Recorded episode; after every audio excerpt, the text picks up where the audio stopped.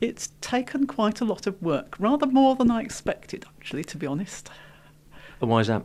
Because of the names of fungi and how they change, and some of them are, rather than being an individual species, a whole conglomeration of things people don't properly understand, and that does create some problems if you're making a list of names. What's the importance, do you think, of having a, a publication like this? Well, I think it should be it should be a stimulus to other people to record fungi. This is what the Isle of Man Fungus Group does. It wants to record fungi to know what's where, what's rare, what's common, and what's the distribution, why are things growing where they do. So that's what we're doing it for. And have there been any surprise finds? Because obviously, once you start compiling lists like this, you usually start finding some things which are very common and widespread throughout, and other things which are the other end of the scale, rare as hen's teeth.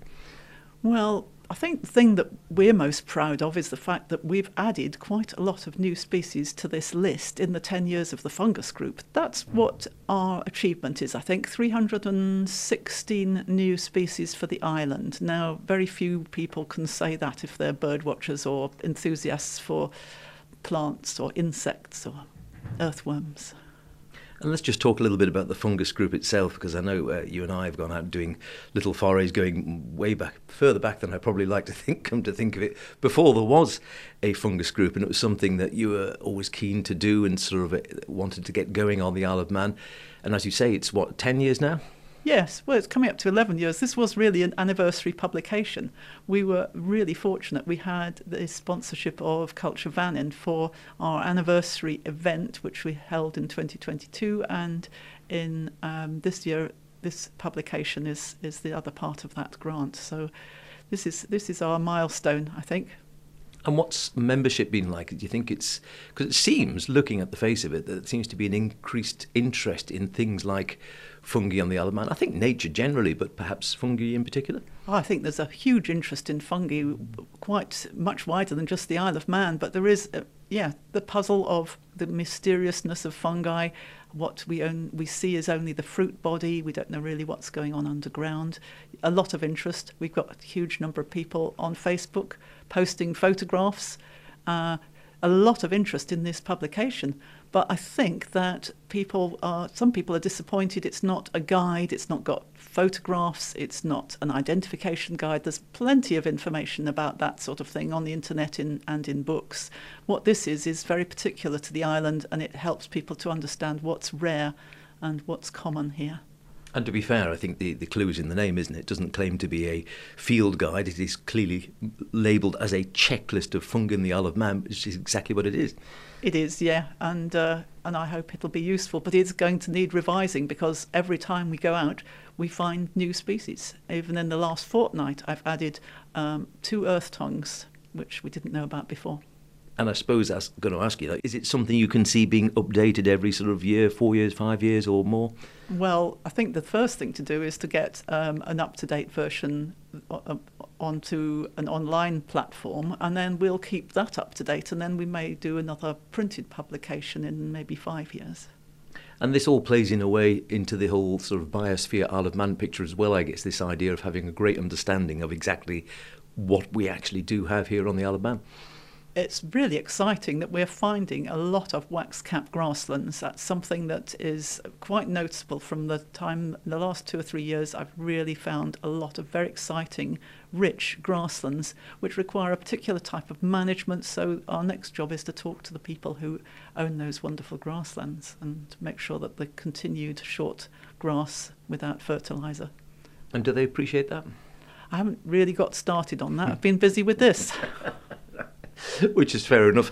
Uh, is there an appreciation generally? Because you're saying there's more and more people getting uh, certainly in, interested in fungi and may, maybe joining the Isle of Man fungus group. But I suppose there are lots of different reasons that people like it. I know some people uh, like it for the scientific reasons and like, as you say, adding to the database. You've got others who are very seen some fantastic photographers who take some wonderful pictures and just see them as objects of beauty in the natural world.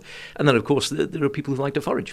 Yes, and many people start with an interest perhaps in eating them or photographing them and get more interested in understanding them and how they how they live and how they grow and where they grow and how common they are. And how do they, when we're talking about new species, because obviously things like, I don't know, birds, if new birds are spotted in the Isle of Man, they clearly kind of flown over or could have been blown off course if they're migrating. Plants, again, you can have seeds being carried over by birds or blowing in the wind and such like. Can the same thing happen for fungi? So we record a new fungus. Is it, it will it have travelled somehow to the Isle of Man, do you think? Or has it always been there and just never recorded? Uh, probably some of each of those.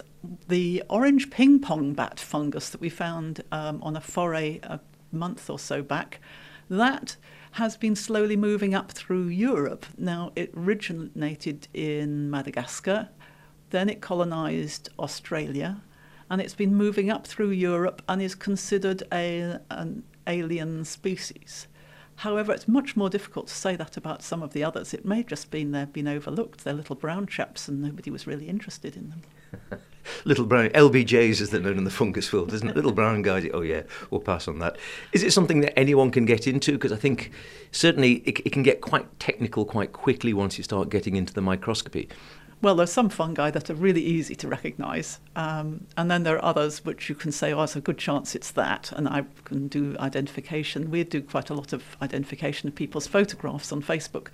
Others we say, well, that could be interesting. I'd like to see the specimen of that. And then you really have to confirm it with microscopy and chemicals. And we have a small core of people, and we're training two more young ladies in identification using microscopes. So that's what we're we're working on. The, the core of us work on that. But there's a lot of other enjoyments you can get without having to, to start looking at them very, very closely. Do you still enjoy a bit of foraging on the, on the side? Occasionally, but actually I've been put off. I think now that there are dogs on nearly every square inch of this island, that does actually put me off eating fungi now. And what about any favourites? Because I mean, I know you've mentioned uh, uh, some. You've recorded some yourself, which are first finds on the Isle of Man. Any star finds or any ones which you just love to see when you're out uh, looking around and doing forays? I think the Earth stars. I think the Earth stars are fascinating. They they're like little puffballs that push themselves up on off the ground on these petals. That um, it's they're, they're uh, quite a pretty little thing. They're great. It's a fantastic publication. We've got a copy in front of us. As uh, Liz was saying, it is not a field guide. So if you're looking for a field guide, there are lots and lots of very good ones on the market, and you can see recommendations. And I'm sure you speak to Liz or anyone from the fungus group, they'll be, give you, be able to give you recommendations of good ones to start if you're fostering an interest in fungi. If people would like to get hold and see what's actually on the Isle of Man, so that they are going out, about, out and about, they can check some of the fungi they might have found. Are copies still available? Yes, we still have some copies. We may have to print some more, but uh, we will do that. And uh, we have an email address which is fungusiom at gmail.com.